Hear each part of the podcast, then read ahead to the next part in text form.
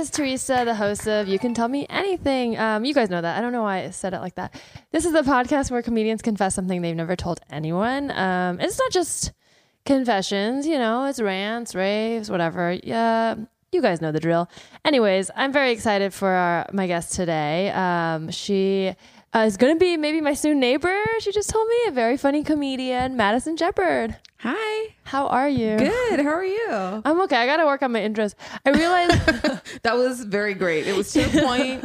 It you facts only. I loved it. You know what it is? Is sometimes I um I'll write down stuff to say, like I'll do it outlines, and then as soon as someone's in the room, I do still get self conscious acting like nobody's there. So I'm like, let me just introduce my guest. But I've I've been on podcasts where they won't introduce me till like 30 minutes in, and I'm just sitting because they'll be like, "We just talk, and then we'll introduce you," which is Yeah. I understand, but um, it I is weird. recorded when I had a podcast. I recorded that section after the person Yeah. left. I was As like, you "You, should. leave, and then we'll intro you, and then your section will come on in like 15, 20 minutes." Right, as I think you should. Mm-hmm. Um, not to shit on any. I, all of these people were lovely, Listen, just, my podcast failed, so you know what I mean. Well, it's just That's funny Confession because- number one: I had a failed podcast. I. What was your podcast about? I mean, it wasn't failed. It was about being mixed. just decided it just to like cha- it was so stop. much work, so we ended it. I Yeah. had a podcast before this one when I first moved to LA. Actually, I don't know if my listeners know this, so this is a nugget for you guys too. But um, when I first moved here in like 2015, I started a podcast called I Don't Know You, and the whole premise was I invite people I don't know to talk to me for an hour because I want to make friends. right, But it was like for comedians, and I was like, I was very upfront about it. I was like, I'm inviting strangers to talk to me that I want to get to know. Um, it is a podcast, but it's also just because I don't know anyone. And that's very smart. it would super work because I literally Yeah. was like, comedians will say yes to podcasts. And 100%, everybody said yes.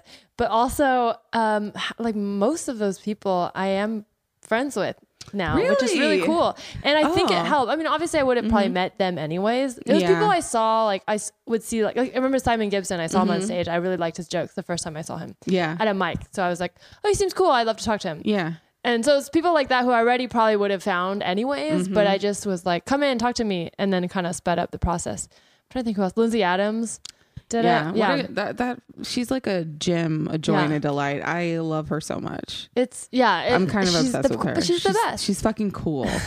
she's so cool. Yeah. Don't tell her I said this. and she bake. Yeah, if you guys don't, oh, I should have her on. I've never had her on this one, but if you Oh, guys don't know her, you should look up bake. I think it's bake stuff with Lindsay. Mhm. She makes amazing cakes. But she bitches and moans the whole time. Yeah, yeah. And is rude and like us verbally assaults people. She so funny. streams it live on Twitch, and so she just talks shit to people who write in about it. It's like amazing. That's so fun. Yeah. Um, but yeah, that, but that failed. Well, it didn't fail. I said I would only do 12 because I, I already knew when I moved here, I was like, I don't really want to like start a project right away. I want to get the lay of the land, but I do want to. Oh, so it was a short series. Yeah, I called it a mini series. Yeah, yeah. But um, uh, the other thing was moving from another city where you have friends. Like from, Mm-hmm. I, I was in New York for eight years, so I kind of realized I wanted to capitalize on that window when people you moved away from still kind of care. Not that they don't now, but you know, if someone's been gone for a while, you they become a little bit more peripheral. Yeah. So I use that as like I'll still be able to get fans because people are um, want to hear what I'm doing, and Yeah. then that'll help me transition into making friends here. I love I like a manipulation. I love a scam. I it love an ulterior scam. Was. motive. I was very honest. I said this is strictly to make friends, and also because I know you'll say yes. Yeah. And then everyone's like, sure. yeah, I and it works. yeah, definitely. I I love it. It's a great idea. Um, thank you. I'll have to it- listen to it. it- no, it's gone now. I didn't want to keep paying for Oh. storage. Yeah, Uh, no, that's that's why there's only like three episodes in my old podcast available. Because I was like, mm, It's expensive. I was. I did. I kept it alive for a year as an archive, and then I was like, you know what? No, I don't. The ten people who are listening to this It randomly, doesn't- it's not worth it. You can ask me about it. Um, but anyways, uh, to get to know my guests, I usually like to start by asking for a good confession. Do you have something good you want to confess? good confession. Okay, Yeah, like a humble brag, something you're proud of, or okay. When I was about twelve or thirteen, my no 12, 13 or fourteen, my um middle school's uh, it, it had a film department, and so Oh, I wow. made like a couple of short films with them.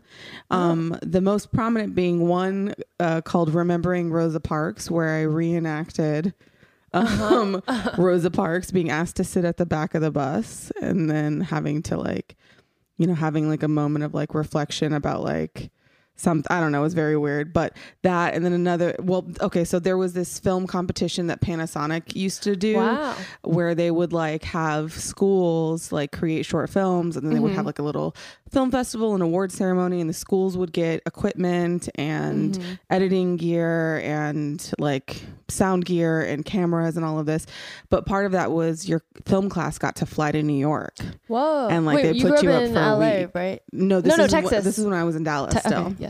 So I so that remembering Rosa Parks one was the first uh the first of it. And then um the second one, this is the true confession. Uh-huh. All of this is to say I made a film called Black Lipstick Ooh, about sounds standing up to being bullied for being a mall goth in Texas in the late early 2000s, uh, late 90s, early 2000s. And uh, it was in black and white. It exclusively featured the music of Hole and Kittie. and um, though I wasn't the star of it, I narrated it, wrote it, and directed it. Wow. and that that went to that Panasonic Film Festival. I was like in eighth grade then, and so we got to go to New York. But then I That's so took cool. it and like took it to a couple of like film festivals in Dallas, like as a fourteen year old girl. Amazing. Like oh my so, god.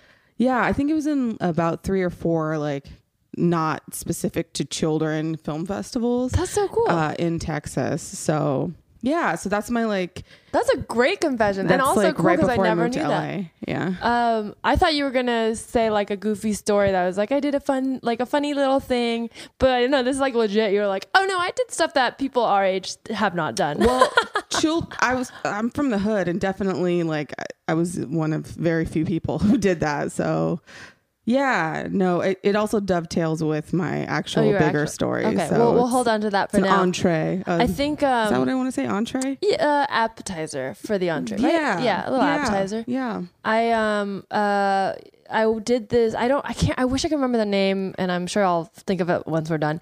But um, I volunteered at a program like that in Harlem when I was just out of school. I was working with this director. Shout out Rashaad Ernesto Green. Um, hi ernesto what's up dude Rashaad, or he's amazing Oh. director. He did this like uh, film at Sundance, and then came to talk to our school about it. And I was a senior, and I had nothing, like I had nothing lined up. And he was like, and I just remember like vibing with. It was like a whole panel of people, and everyone was kind of bullshitting post film school people, and he was the only guy who seemed like like a legit artist who was like had something to say.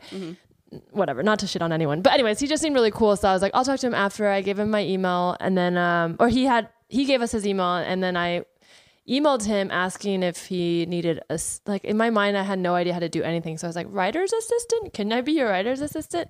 But he said he had, did have some stuff to do if I was willing to do it for free and I was like yeah. Because he didn't ask but I was like I basically was like I have nothing to do. I'd love to just learn.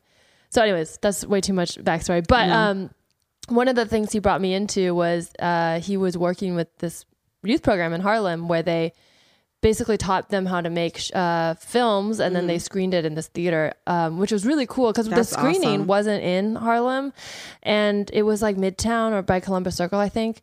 So i went to the screen i was helping out the final event um, but the kids were so excited because they never really get to leave harlem and so they were like in midtown and then they got to um, see their own work on this big screen and Yeah. it made me really happy to see that because i was like I, this kind these kinds of programs seem so like simple for us when we're in the industry because we're just like, oh, I guess I'll just show up to school and life changing talk for an hour. But like, imagine, yeah, it's like that that access like can get someone so excited about film and then take them all the way into their career. You know? Yeah. So- I mean, it's something I don't really talk about and I I've never like posted the video online. I'm sure that I should because the views on it would be out of control. I would love it's to see it. so bananas. we should get a little clip and pro- promote the Yeah. podcast with it. I should I mean I fuck I, I should just fucking release it. But it's on VHS. I mean that's oh how wow! like so you were shooting it on film.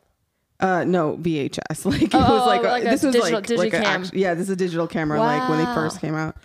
Uh, one other thing about that story I, fa- I failed to mention is um at the time Panasonic was the big screen in Times Square. Oh, so they so showed our pictures on the big screen in Oh my Times Square. God. Yeah. Did you get photos of that? Yeah, they're on a digi- you know, they're on a fucking I'm writing a uh, note because I don't have a producer today, just so I can remind myself to ask for this clip. Well, I mean, I don't know that I can get it for oh, you. Oh, okay. You know what I mean? But there is yeah, I don't know. I there is photos of it of us from that time, but I don't know if I have Isn't that beautiful? But we grew up in a time when you can have a memory and it's a memory. Like I don't mind that because there's. I think we would. It um, not that it's whatever. There's good pros and cons to both. I don't want to get into that. But sometimes I feel like my memories get diluted. Like because I think I can have access to it at any time, I kind of stop remembering what's important. I document everything and then I just kind of like blanket will like erase like 50 pictures at once because I'm like, eh, I don't need these. Yeah. Yeah, no, I mean, uh that's I, I have a bunch of like undeveloped cameras from that time still. Oh you my know what I mean? God, Like have to develop disposable. Yeah. I think so they're still good. Maybe. We'll see. They yeah, They they, may be, be. like faded. I I did a disposable camera like two or three years after, and they're a lot of them were faded, but they kind of look cool. Yeah. Um, That's cool. You got to do it.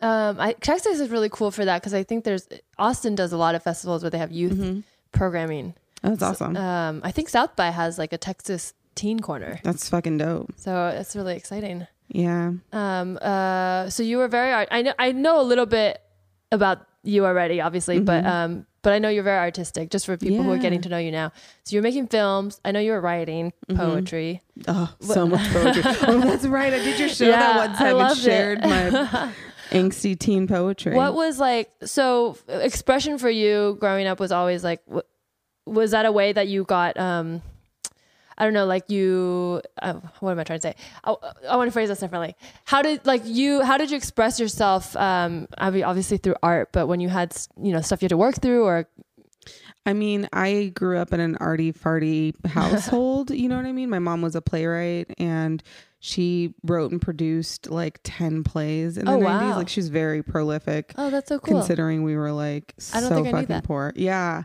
So I grew up in the theater. My parents met in the theater. So I was always at some play rehearsal or at some, you know, screening of something that somebody had Mhm. made or some concert or a play or I, I I was really into dance as a as a kid and so I was always Mhm. in class or whatever, you know. So um I've always just been told that, you know, gr- groomed to be an artist basically. Um and it just keeps evolving into like new forms of expression and it all sort of folds into each other like uh like f- from where I was as a child to now. yeah Um, but I wasn't, I think I, there was so much going on in my household and Uh-huh. so much like going on in my neighborhood.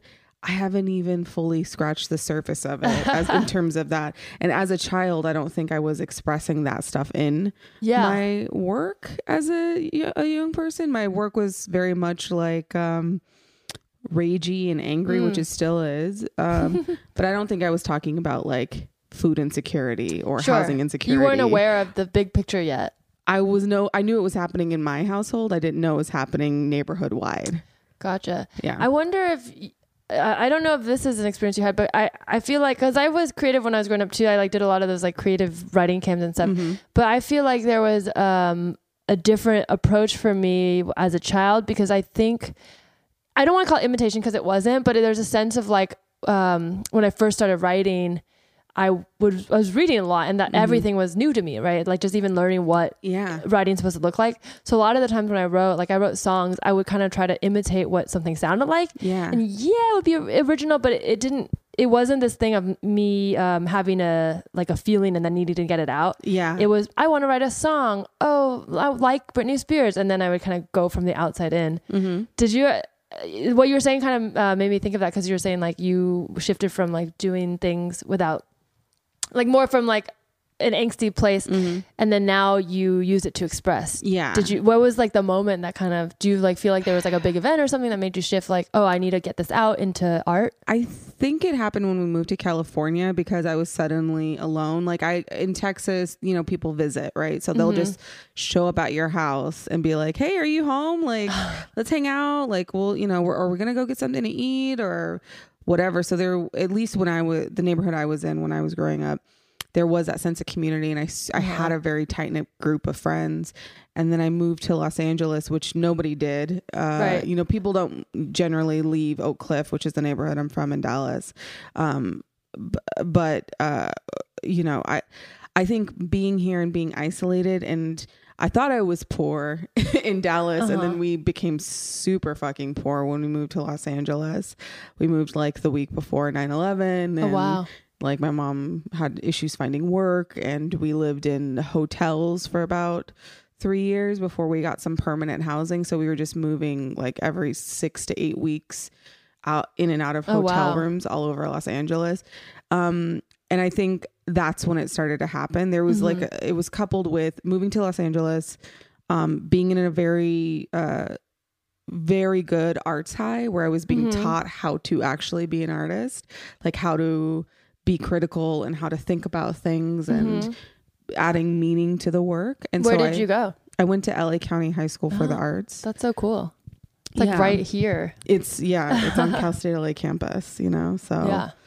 Yeah, I think that's where it that's when it happened. I think out of necessity I needed to express like those feelings and thank God I had the arts, you know, and arts education to do that. That's really cool. I'm so I'm excited for your big confession. Maybe we should just I'm like sometimes I talk more about um like therapy and getting stuff out, but I feel like this leads really well into um the big story. So I'm gonna ask you if you have anything you want to tell me. Okay. So, I mean, this is kind of like a larger theme, but I was a baby mall goth in Texas, um, which is what that film Black Lipstick was based on. My experience as like an outsider. Like, I remember the first time I dressed like quote unquote goth. You know what I mean? Wait, can you explain? Because I'm when you say mall goth, I don't know if this is what it is, but I just I think Hot Topic, Mhm. and I think because that's at the mall, but is it just a goth that hangs out at the mall? No, it's somebody who like shops at Hot Topic. You know what Oh, I mean? okay. Like, so I you're goth by um by shopping. I mean, I my uniform in middle school.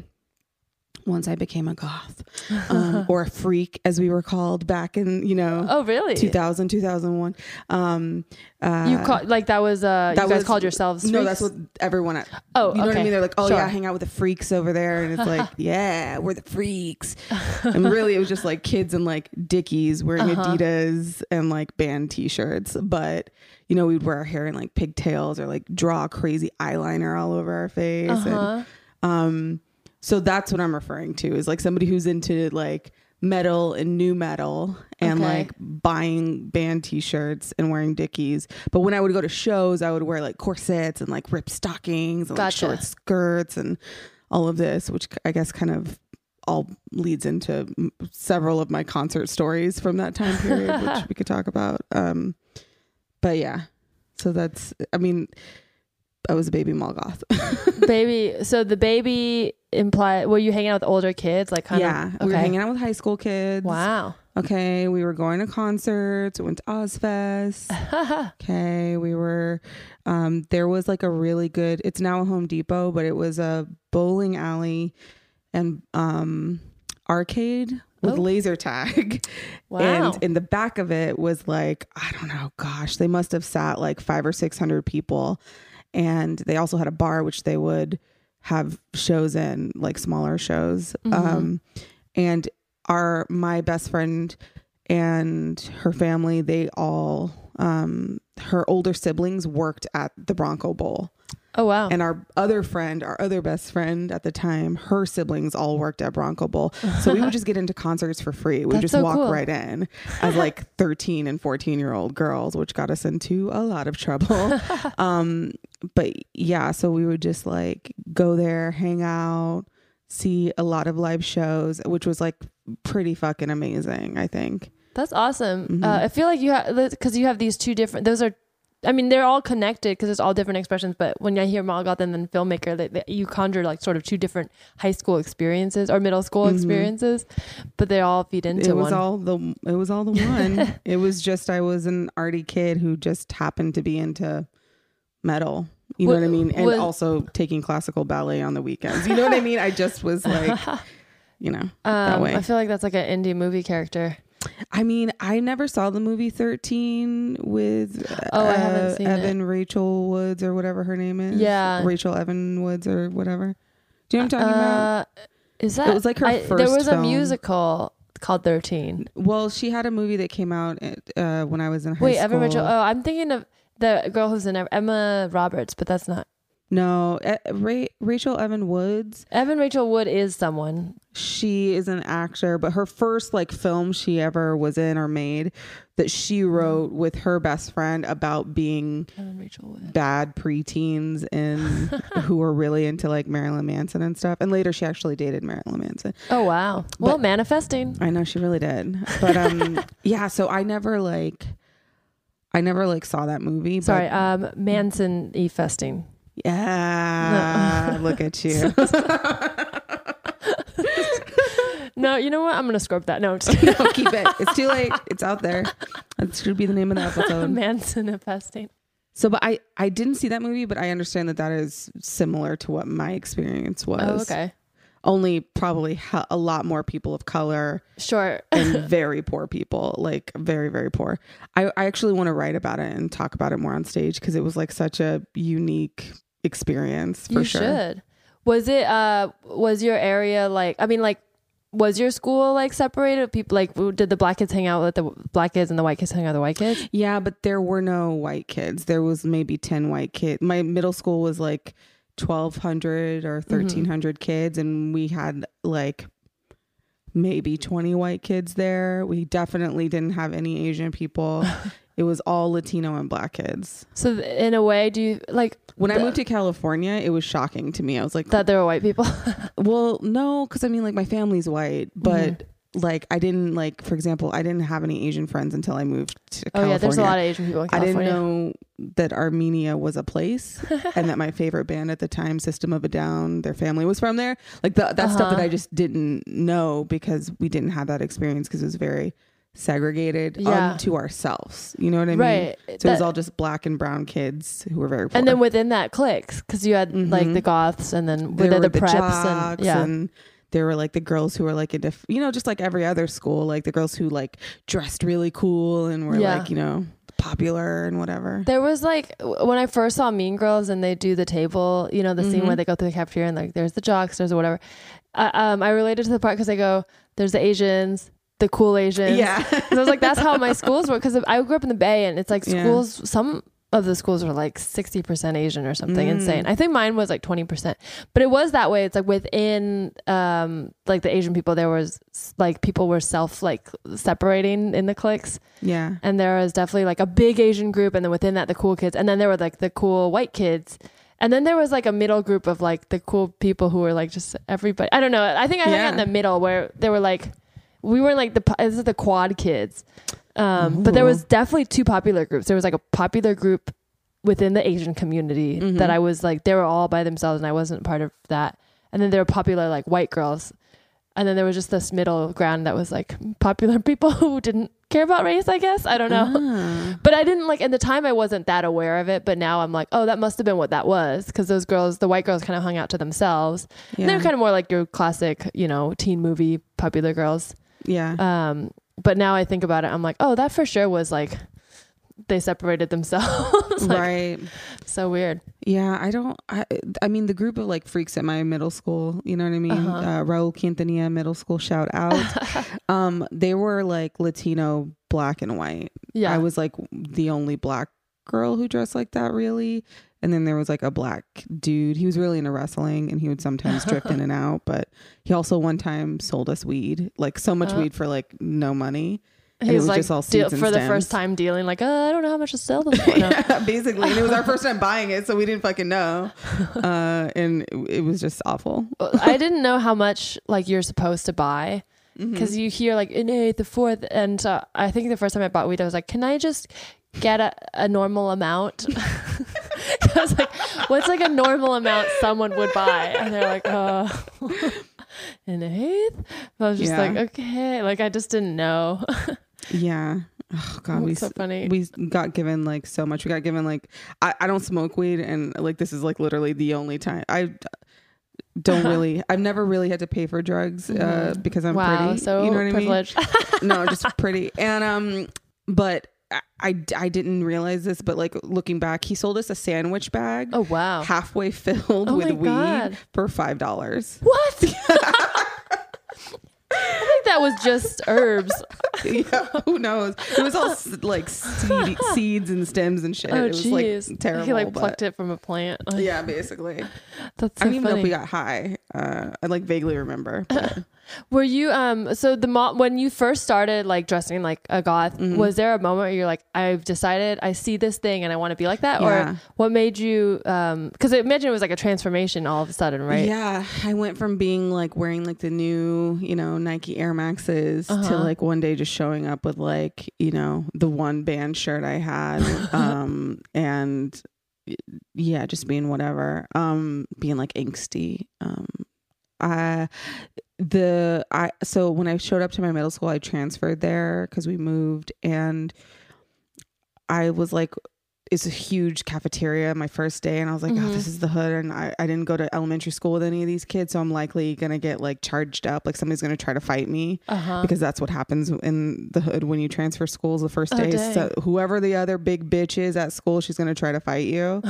um and that didn't happen because as soon as I walk in, there was this girl standing there and she had like long black hair and like black and white tights, like Uh-huh. over the knee. She's wearing like six inch fucking party monster fucking Oh, yeah. stacked platforms.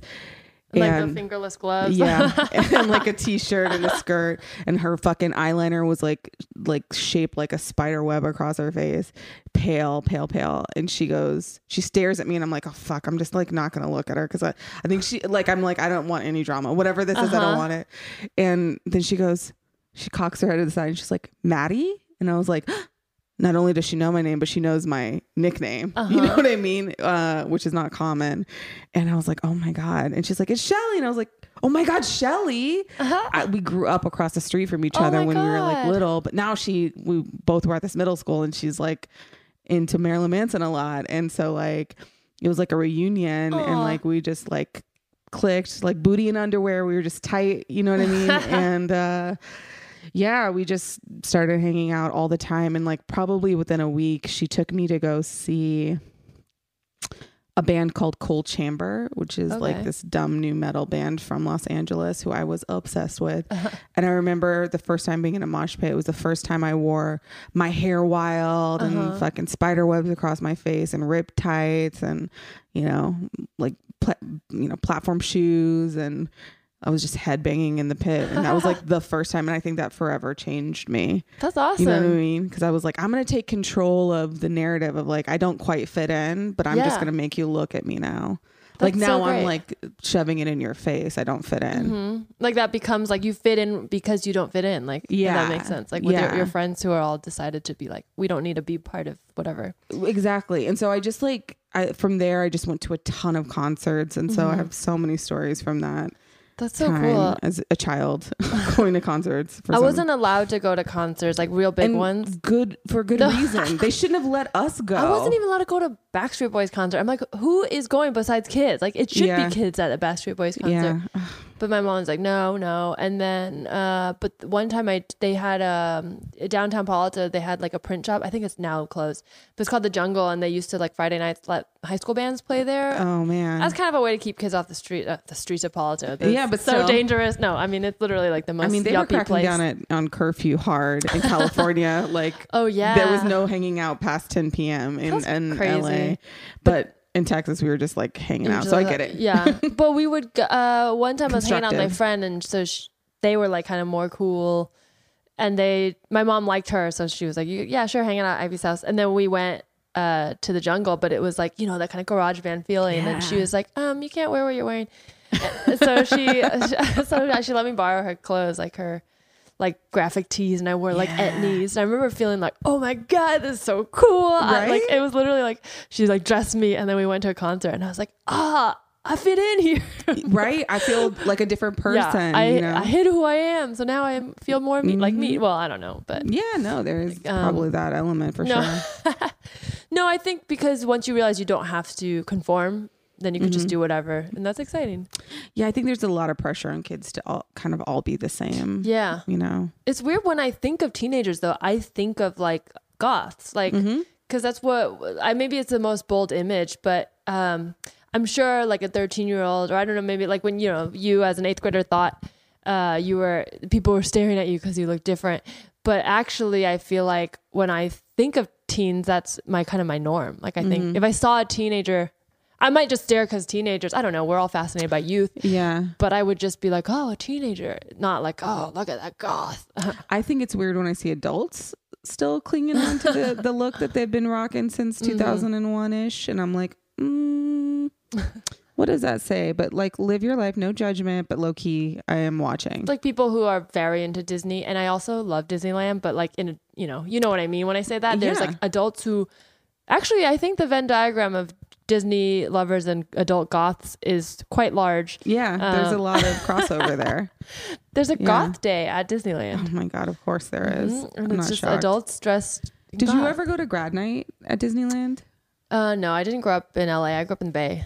Right. I But you guys didn't like trip down to. No, our grad night was so lame. It was like the one year we didn't even get it. I think we either spent all our money or the it was parents. a who- punishment or something. yeah, maybe or they maybe took the, away grad night.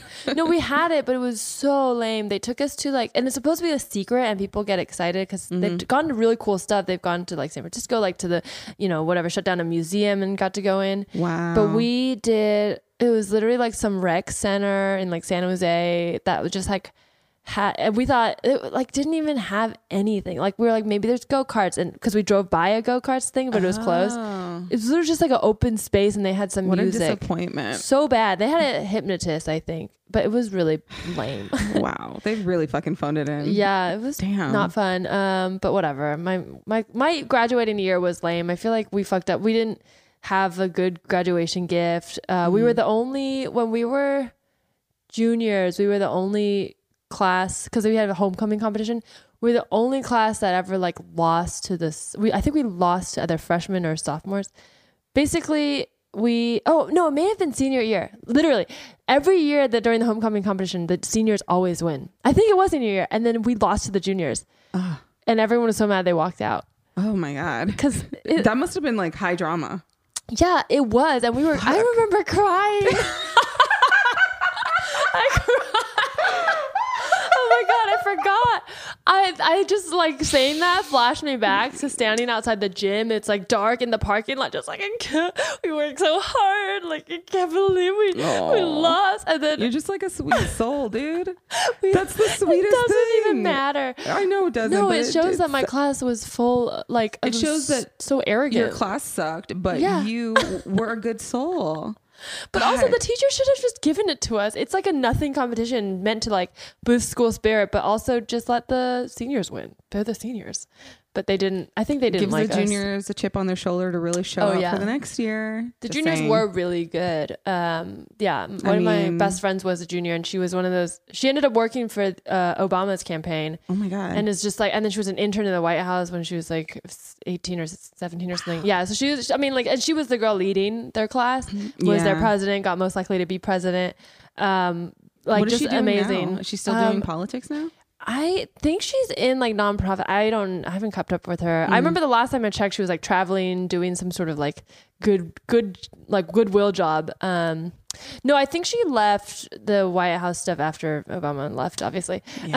um, yeah, I could see that. but um, she may have been involved with Hillary. I'm not super sure. But she was like an Obama girl. Like she worked with him on the campaign trail and was an intern in the White House. Has Amazing. multiple pictures with his dog Jesus. just like like at least just like I don't know. I'm like I remember seeing like three different profile pictures with Bo, her and Bo, the Obama dog. And I'm like, how do you just have all this time to play with the White House dog? Um, but yeah, Sounds so amazing. they won. So what a time and a place. yeah.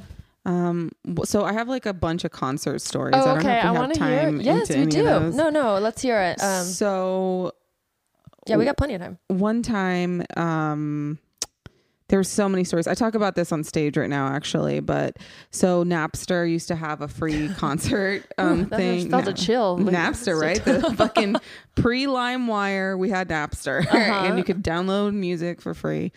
And um, so they were doing a free concert series to um, like I don't know, uh, uh, speak out against paying artists for intellectual property. Oh, you know, basically, I mean, in hindsight, as a person who wants to make money off of streams and downloads, It's I'm like, the fuck Jerry of uh, yeah, music. They're just giving free Just shit. And, and in a way, it felt like rebellious to use it. And like when you're poor, it was like, yeah, this makes sense. But like Mm-hmm. as an artist who wants to get paid, I'm like, fuck, that was uh, horrible. um, uh, but okay, so um, they they were doing this free show and Limp Bizkit played, and they were coming to the Bronco Bowl, and um, this is like early baby goth days, Okay. and so my mom wasn't like real free with letting me just like go anywhere Mm-hmm. really like she was like tightening up in some way because i was going to shows all the time and Yeah. so um, i had to be home by 10 or 12 i had to like come home at the end of the night and Okay. whatever um so in order to get a ticket you had to wait in line Mm-hmm. overnight to get a free ticket to go to the show and they Oh, would wow. release them the next day and a bunch of people showed up so security made everyone stand on the edges of the parking lot Mm-hmm. and then at like exactly at like um 11 boom they said all right go and like all these people fucking running and gunning to like get a spot in line it was insane it was mayhem wow. but I told my mom, she said I couldn't go. So I told my mom that I was with Shelly. Shelly's mom didn't care because she was working so much that she didn't, was not aware that her child wasn't coming home tonight. Uh-huh. and um, our friend, uh, uh, who will remain nameless, uh, also told her mom that she was at my house and I said I was at her house. Classic So move. just fucking, we were like, we got it. We're 13. We're really tricking these 40 year old women into like, into something they did not agree to let us do. I wonder if people can still do, do that because this was like pre cell phone internet really being heavy. I don't know. I think it's um, probably very hard to do that now. kids don't we i mean i was on such a fucking free leash and i Yeah. thought i wasn't like compared to like what the kids go through now i'm sure. like i was yeah, on they had Find My. Phone now. You can literally be like, "Where are they?" i mean they probably have fucking gps trackers in their backpacks and stuff like that Yeah. you know what i mean like mom and dad aren't playing like they don't even play outside anymore yeah, but that makes sense. It's dangerous outside. i guess but There's I mean, guns. I, mean, i mean there was always guns though and No, always predators and that's why i get it but i'm just saying it was freer back in the day um and so my mom just had an inkling because she always knew when I was up to some bullshit for some Uh-huh. reason. Like she just fucking knew I was a terrible liar. And so she called my friend's mom and was like, I'd like to speak to my daughter. And she's like, Oh, your daughter's not here. oh And my mom was like, Hmm, I wonder where she is. So she gets in her fucking Volvo, which um only goes 35 miles an hour. it doesn't shift out of third gear. It Oh my also doesn't go in reverse. So like it's like barely hanging on. And she Uh-huh. literally just like shows up and she's like, she skims the line, which is wrapped around the building of the Bronco Bowl, and she fucking finds me, Shelly, and our friend. Because you were dressed in such a loud outfit, goth. I mean, yeah, but so was everyone else. But I was Uh, probably like uh-huh. one of 10 black people there. And she was like, Madison, get in this car right now. And she didn't fucking speak to me like the whole way home. oh my god. She actually sent me off to stay with my grandmother in West Texas for like the rest of the summer, which means that I missed um, the Smashing Pumpkins playing in Dallas one last time before they broke up, Aw. which I'll never forgive her for. I missed Green Day. I'm still pissed about. I'm harboring these resentments. Gr- Didn't I feel like Green Day is still out there puttering around about Yeah, but this isn't like. in height of Green Day. Yeah, this is like before they sucked. This is before American Before Idiot. that musical, Amer- oh, they also made a musical. Remember? I know. I knew On a girl who was in the original cast. really? Yes. I hope she's well. Um, I bet she's doing great. I think she was in Pippin or something. Um, yeah, she, uh, yeah. So it was just like wild. It was like that's like a story that I've. That's so scary. Just even you saying that, like the moment your mom goes, Madison, get in this car, like every like I everyone can relate to that moment of getting caught when you're a kid and you're like, Mm-hmm. fuck, I'm in trouble. Like, I mean, she literally sent me to my grandmother's for like three weeks. oh man. There was no internet. There was no chat rooms. Okay, I couldn't get in my fucking AOL chat room, which I was really into at the time. I had a long distance relationship with somebody in California. You know what I mean? Who was like, "Oh yeah, I'm a bassist in this band." I'm like, "Oh, for sure, yeah, you yeah, are." yeah, you're telling the truth. Yeah. yeah. Um, you know, she fucked up the rest of my summer. Oh man. It was bad times. Um, did you ever like try to sneak out or do lie to her after that, or did that actually change your I yeah, I didn't I didn't lie to her anymore. And then she started just letting me go because I was telling the truth. True, because she knew you're gonna do it no matter what. And then like I got a boyfriend and he was like a high schooler, so she knew there was a responsible adult present. Mm-hmm. oh God, I thought you were gonna say then I got she got more strict, but then she was like, "That's no. so funny." Because then he would go to shows with me. And I was in I was in good hands. You know what I Oh, mean? I mean, as as best as you can. Uh, My mom was so strict, but it's like what you're saying of like we think the leash is shorter than it is. mhm. She, my mom sounds like she was a little stricter than yours, but she was still like she was loose enough. Like Yeah. she used to pride herself that she was not as strict as like she would say like other Asian parents, and I was like, Right. "Bitch, She'd I'm in America." yeah, but I'm like, I'm in America. Like you can't compare yourself to your two friends. Like yeah. it's but parents don't like I'm very understanding obviously now, but it's also like some parents just don't understand like when you're in high school or even middle school it can really feel like your whole world like if everyone or like t- you know most of the class can do something and you can't Or like really one mi- of your friends. yeah Just you one miss person. out on Yeah. so much like just not being able to go to a pool party or whatever because there's Mhm. boys there like there's not we didn't have a full social calendar there's like one pool party you know per, per three months or whatever you're like Yeah. i can't go to the thing that people are going to be po- talking about for the next two months or Yeah. But i mean i do understand the protectiveness but it Yeah. was so like she would follow me at the mall like That had have been embarrassing as fuck. oh my god Like, i it's just so like much she's not- shame I just can't Did she? Well, because I guess like she would probably let you go out if you went with your sister or something, your twin. No, she would come with us, and it was hard to get friends to want to come because they were most of my friends. Like this, this was like in, I guess we were still pretty young, but like thirteen at least. Like I feel like you're allowed to go to the movies, Yeah. but um, but and my friends didn't want parents around either. So then it's like they didn't want to come, and my mom was going. Mm. Not because they were going to do anything, but just like you know, at that age, you're like, oh, I don't, I'm I'm beyond parents. So yeah. um, but I did get caught once after prom, and I was doing something wrong. So you know, whatever, she was right, but. Listen. I, I got caught drinking um, after prom and I went straight to bed after like and I came home because we had a curfew so we still mm-hmm. came home but I came home drunk and I went straight to bed and my sister started talking to my mom. Oh, what? What a fucking rat. and she hadn't been drinking very much but she still kind of smelled like alcohol. So Oh, my mom woke me up because she was like, "Oh, if Jenna's drunk, Teresa will be drunk," and I was so wasted. So she woke me up and like grounded us for three months. I think that was like uh, right before the summer. So then, pretty much all summer, I was grounded. I was so upset, and now I'm like, I guess that's good for her. She, she, I mean, she should have. being a good parent, but Yeah. at the time, it's, But it's also prom. I don't know. I don't know where I stand on stuff because it's like you should, if you have rules, you should have them and you should enforce them. But also sometimes there's just a rite of passage that you know your teenager is going to break your rule. prom and Yeah, like Yeah. teenagers are gonna drink. You should do your best to make sure they're safe and informed. But like, yeah. I don't know. They're Smoke weed, yeah. have sex, all They're those gonna do things. it. They're gonna experiment. I think I was thinking about that today actually because I thought I was having an acid flashback, and I remember the time I told my mom when I was a kid that I'd done acid and how she flipped out on me. Of wow. course. How old her- were you when you first did acid? Um, like thirteen. wow, that's pretty young. This is during the start of baby The goth goth, times. days. Yeah. Um, this is right before, in between seeing Coal Chamber yeah, and right before trying to see Limp Bizkit. So I think she was probably like looking out for me. You know what I gotcha. mean? She's a single parent. She's doing the best she could. But I was also just like on a fucking warpath to just try everything. Um, but I was thinking about like, well, was that an appropriate reaction? And I'm like, I don't know.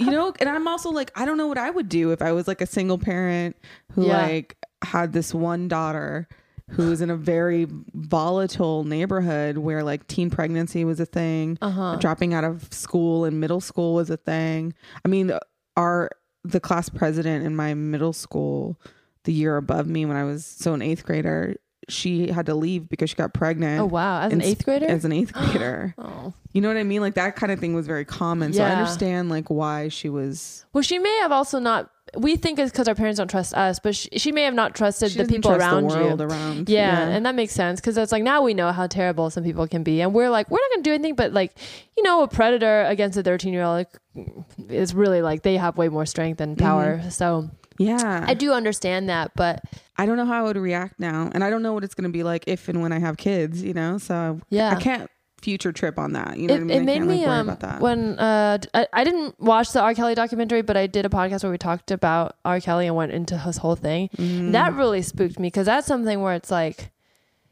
as a parent, like I I don't think he even had really allegations at the time, and so it's like some big shot artist wants to take your I mean, kid under your rumors, wing. but the internet wasn't a thing because Aaliyah Yeah. was supposedly married to him, Oh, but yeah, it was yeah. a rumor only. right, and you in can the late. 90s. Yeah, and it was like, oh, that's not true. They also said that little Kim went to the ER and had her stomach pumped for drinking a gallon of cum. Like stuff like that was like rampant in the Sure. 90s. You know what I mean? That's true. So no lot wonder of the that. parents didn't believe it. Well, also they may not have like uh, if they're not in the industry, and then you Mm-hmm. hear these rumors, and then you meet the guy, and I'm sure he was very charming, and you're like, oh Mm-hmm. well, he's working, and people work with him. If it was true, then they wouldn't, and he's just like, I want to work with your daughter. Mm-hmm. Like a lot of um, people, I mean, a lot of people did, but a lot of people would just be like, okay, cool. I guess I this is a situation. This happens all the time. I, I, have no trust. idea. I don't know about Yeah. the industry. So yeah. But I heard Beyonce's um, parents would never let her, oh, Destiny Child work with him because they had heard rumors and like, nope.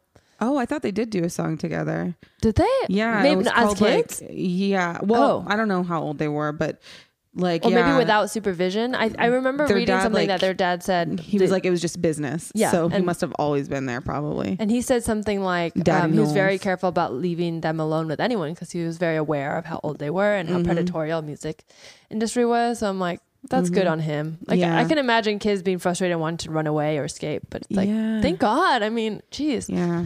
Ugh, I don't know. I'm probably gonna keep my kid on a tight leash. Well, I don't know.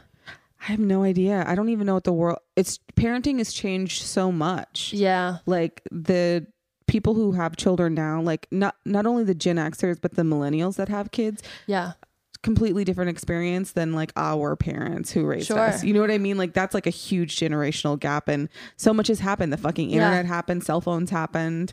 Um yeah. It's like they're starting in a different world. they don't even fucking advertise to kids the same way. Like when we were kids, the advertisement was so predatorial and heavy. Like, Uh-huh. you know what I mean? Like if you watched a series of Saturday morning cartoons, for example, it would be like, Oh, yeah. eat this candy, eat this snack with Yeah, your like lunch, buy this gun, buy this Uh-huh. Nerf ball, buy this um, what was that? Um, the squishy stuff, Oh, koosh. like the Koosh koosh. Yeah, buy this, buy that, and it's like. I was like wrapped up in the Toys R Us culture. I don't know how else to better put it, but like they don't do that as aggressively to children anymore because of how it affected. But they sell generation. them people now, influencers. I feel like a lot of the influencers Mhm, are have uh make a living from kids, like Yeah. just kids liking them and uh, subscribing to their stuff. Mm-hmm. And a lot of like there's like you know apps like Musical.ly and uh, what is that Mhm, uh Tiki Tiki whatever I yeah, can't remember. TikTok or TikTok. whatever. Yeah. It's all like within the app you can tip people, but with real money. And so that's what these kids spend their money on. And it's, money doesn't mean anything to them because they don't make it. work for it. Yeah. Yeah. So now they're just like buying interactions with their favorite celebrities that are all manufactured. It's it's a totally different world. So bizarre. And so I don't know if the, the like my grandparents, for example, my granddad was born in 1917. Oh wow. You know what I mean? My Yeah, grandmother different flew world. planes in the Second World War.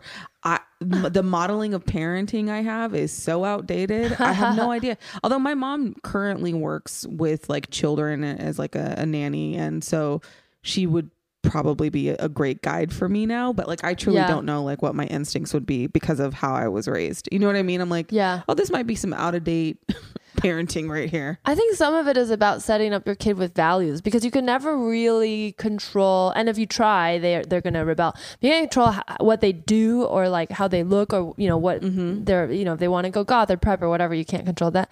But I think like you know within all those um, clicks, like you're you st- people still have their own values, right? Like you think you're rebelling and being like a, a freak or whatever, but at the end of the day, you're still you, Mm-hmm. and I- and you have all the stuff your mom taught you, which I mean, you know, now you've grown up and p- pursued the arts, and you obviously like are very well adjusted. So I think all that speaks well to you know your mom raising you. Yeah, Even- oh, my mom did a great job. Yeah. as best. But that's the thing is could, like it's but- scary as a mom because you can't know. But I think you just have to trust. Like you've instilled the values, let them like come to their own whatever journey. Like let Yeah. them figure out who they are, and they'll at the end of the day they'll remember what you taught them, and you know then Mhm. that's all you can really do. I don't know. Yeah, no, I think that's true. Did you um were you goth all the way through high school?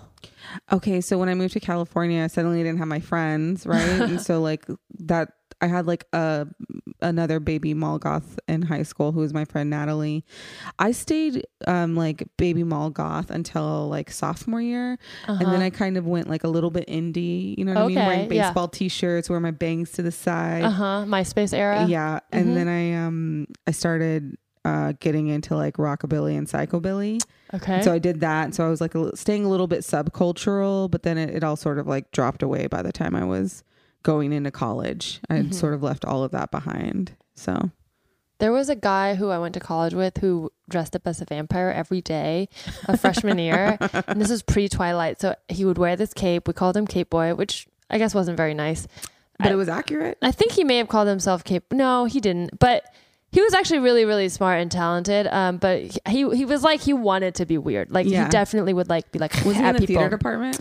He was in screenwriting with me. Okay, dramatic that's writing. So weird. He must. He was a theater kid though in high oh, for sure, he's a theater He- kid. because like only theater kids wore capes Oh, in yeah. public and hissed at Yes. people. My God. like on perp like it's funny because i even when people were being mean i would be like oh we're being mean but then now in hindsight i'm like he wanted us to he wanted to feel different because maybe he Mm-hmm. felt different inside and um and that was a, and if he put on the outside and people were mean control of that yeah exactly Exactly. so i think there was a little bit of that but anyways after twilight came out oh all his screenplays were about vampires every time we did even a scene in class it would be so he'd find a way to make it about vampires so we were like, we know it's your thing, vampires. But then Twilight came out, and then like he sh- he st- the I think it was summer or whatever, but like the Yeah. the year semester after the movie came out, he just totally came transformed. Like he wore wore khakis and like a button up, and like his hair was like washed and cut short. And we were like, oh, what happened? He was like, I don't like vampires anymore.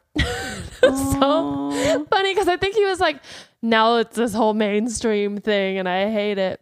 Yeah, maybe it was just all an act. Yeah, and then he kind of grew out. I mean, I think he still likes them, but he, I think he was like, I, "This isn't cool anymore." Um, Or maybe then- he was like, I don't need this anymore. Whatever Yeah. vampires were giving him, you know what I mean? Sure, yeah. He, wasn't getting it anymore, and so he had to drop it. and it did change. Like then we all kind of got to know each other more. Maybe Mm-hmm. this was sophomore, junior year, whatever. It was after Mm-hmm. freshman year, um, and then it was a small department. So I I think it did work. Like whatever he f- found in himself, like Yeah. opened him up more, and he was Brought still him to that thing. Yeah, he was still who he was, but like we became friends. I remember, I think he went to Harvard after that, or Juilliard Wow. or something to study for his master's.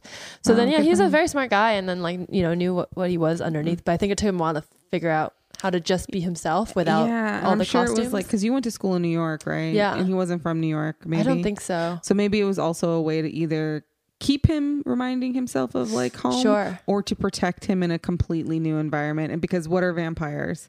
Immortal, Mm, true. right? Wow. You can't hurt them. You can't make them bleed. You can't. You know what I mean? Oh, maybe yeah. So maybe there was something that was like psychologically going on with him. I've him. never thought about know? that. Yeah, if you It's kind of a beautiful metaphor, actually. Aw, thinking about it.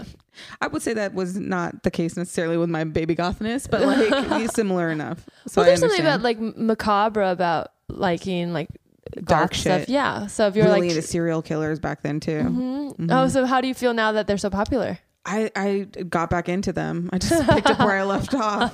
But now I'm like, oh, now I have like the real world adult brain me who's like, okay, like I, I'm like, it makes me hyper vigilant. Oh yeah, because when you're a kid, you there's a fantasy element, Uh-huh. even though you know it's real. You're just like, Mhm. I'm just reading about serial killers. There's no danger. And then as an adult, you're like, oh, serial killers killed strangers. people. Yeah.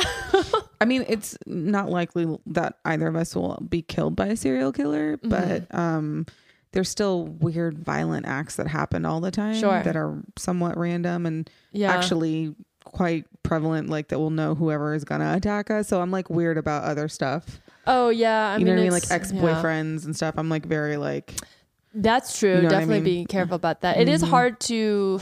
I try not to live. Well, I don't like serial killer stuff because it does make me really scared. yeah, But it also is hard to live in fear because some of it is just like an element you can't control. exactly. And then so I'm like, well, if it's gonna happen, it would happen. Uh, I hope it doesn't. But like thinking about it really it just puts so much anxiety in my head. So now I have to Yeah. just imagine that like I am invincible, even though I know it's not true. Because otherwise, I'm like constantly fearing murder. well, I just I do like things like buy window locks, extra locks on the Yeah. door. Like I am paying attention to my surroundings when I walk to and from my car. If I get a weird feeling from somebody, I honor that. You know what I mean? I yeah. I have my cell phone out. I, you know, try to do things that are preventative so that if something does happen, I'm set up for the best possible outcome versus not. And I have no problem setting boundaries with people, like telling them to fuck off or being like, get out of my space or you're making me uncomfortable. Like I can do that more in the moment than like I could as a child, for example. So that's my kind of thing. But my therapist is like, mm, maybe a little hypervigilance. And I was like, oh, maybe you're right. Thank you, Nicole. I like when therapists like, get really proud of figuring something out. I feel like mine sometimes does that. She'll be like, "Oh, oh, I hear Do you this." think they secretly are like, is she crying? Is she gonna cry? Is she- yeah. yeah, like an inside high five. They're like, yeah, that's right. She's fucking breaking down her shit. they want you to cry. It's maybe I um I've made my therapist cry and then like she'll like wipe her tears. But I I wonder if she leans into it to th- because maybe she thinks it's good, but I don't like it. It bugs me because I'm like, this is my time. Yeah, I Don't can't. cry. if if my therapist were to cry, I've only had one who like got like emotional Mm. with me about something. Um, but that's because we had done like a lot of like we had done EDMR together, so it was this whole. Is that the huge- I one? Yeah, it's the Oh my like. god! Wait, I want to talk about that because Oh, mine yeah. suggested it. I haven't done it. Oh, it's great. but It, did, like- did you like it? I loved it. It really did help me um, deal with a lot of unprocessed trauma in my life. Whoa. um, related to sexual assault and um, you know being the witness of a lot of domestic violence and stuff so uh, for me it's literally like changed like it's changed my world Really? yeah completely yeah Um, in case people don't know what it is, like a rapid eye movement, thing, right? something It's like a new method where, or maybe it's not that new, but it's um somewhat new, uh, where they is there's no like electricity or anything. They just tap your eyes and say stuff to you, right? No, so the way that it, so the, it's a form, it's a thing that's used with a lot of like vets. Sure, uh, yeah, because it helps with trauma. PTSD. Yeah. And so it just basically shortens the loop of like, it helps you process all your stuff. So It's like, like, left brain to right brain. Mhm. So like when your body is experiencing trauma, Mm-hmm. it just like instead of just like it's picking up every little detail of the thing, like the smell of the Mm-hmm. room or the color of the wall, it's picking up all of the information at once, which is like triggering your brain to like go back over and relive that trauma Oh, in weird. some way. And so basically it's like using I use these little they're called like pads or paddles or something and they're like two little vibrating pads that Mm-hmm. I would hold in either hand and it would just send a steady repeating pulse to each hand a signal and I would just talk about the experience if there was a new sensation that came up like maybe a feeling or a Mm-hmm. smell or a you know so, something a sight something that I remember that was said or done or whatever and it helped me kind of like process things that happened wow. to me but then also it gave me um this is gonna you know s- say what you want about this but it gave me like a safe space and so when Yeah. i could like basically at the end of every session box up that experience like we don't have your rape is in this box and we're going to Yeah. put this box in a wall and we're going to shut the door behind it and we're going to walk away and we're going to walk into like a safe space in my mind that i'd like kind of been to a place where i felt comfortable and safe and i sometimes when i'm like really about to tip out into like a full-on panic attack about Mm-hmm. something i can take myself to that space and at least like slow my breathing down enough to like not fully flip the fuck out Oh, wow. and through that process it's part of that process that i actually started doing stand up oh, really? So this is a while ago. But um, is like I'm sorry that. I mean I, I we've talked about it off um, yeah off the record, Don't but worry about uh, it. but I'm sorry that that I happened mean, to you. it- it's all this kind of shit happens to people. It's stuff that happens to people. No one gets out of this life unscathed. This happens to be stuff that happened to me. Other people have other stories that you know It's- impact them. You know, It's interesting that you say it's like a box because I've um that's kind of what I thought would would drew me to it. I just haven't done it. The idea of like um almost like unrolling a Mhm. memory like like covering every corner because i think that's the stuff people don't you know people want to be supportive but they'll usually be like you can talk to me but people don't really want to hear everything mm-hmm. or maybe they do but they get whatever it when you're saying traumatic things to them it obviously will cause reactions so the Mhm. idea of just sometimes wanting to like get it all out and be like i remember this and this and just all the loose details yeah, all of it. but then once it's out, you feel like, It's oh, okay, I got it away from me. you yeah. can release it, you know? And uh I mean, even in, with one of my uh, traumatic events that we processed, I was actually able to go in and like rescue myself. Oh you wow. know what I mean? Like Something from that the happened to me as a like child. Like rewrite it a little bit. Completely rewrite it. Do you do self parenting I don't. with um? well, you're saying uh, or inner child work. Is that what that is? I, uh, I don't even know, but it just was part of that particular traumatic event because it happened when I was three. Oh wow. So it was like that I needed to like get some healing around. You know what I mean? And so for whatever reason, we had me go back in, but the rest of them we didn't really do that kind of savior work with. I don't know what you Uh-huh. call it. Maybe maybe it's inner don't Well, the way my therapist explained it is like your um every age you've ever been within you, like all at once. So when there's like traumatic stuff, um, sometimes you'll be triggered and like go back to that age. Mhm. So that's what I thought maybe you were talking about. Like just you can kind of go back and parent that part of you. Like if I'm having a panic attack, I'll be like, "Hey, Teresa, it's okay," and it's almost like I'm being the parent to the the Oh. eight year old I feel or whatever. Wow. So, but I don't know. That's really cool. It I is. It's it's a little about that. silly when I first heard it, but uh, but because I do talk to myself, but it helps because then you suddenly become this like. Some of it comes from just needing safety and maybe not Mhm. having it um, for whatever reason when you're growing up, and uh, and always feeling like that longing feeling. You know, Mhm. That's what usually makes me cry a lot, just feeling like I didn't have enough. Mhm. But then you suddenly step in and you become the parent to yourself, which is cool because then you're like, oh, I'll give you the thing that you want. I I did not realize that. I mean, I, I've definitely heard of people like self soothing and stuff, but I didn't Maybe know that that's that the was. same thing, self soothing. I'm like, Yeah, I I, don't know the technical term. I I don't either. I mean, I've never done it. Clearly, I'm out here self soothing in the worst possible ways. But um, that's that's really interesting. I love that kind of shit. I mean, Yeah. I I just got back into therapy recently, and I'm just having a great time being in my feelings and sad. Mhm. you know what I mean? Because it's like I need to like. I feel like I've kind of done the heavy lifting of processing the big traumas in my life, and now Yeah. it's like these day to day things. It's like okay, so I kind of like not that it's gonna go away, but I've dealt with. I've done the a lot Yeah. of the big big work. So now, how do I live my life as Sure. somebody who's a survivor of these traumatic events?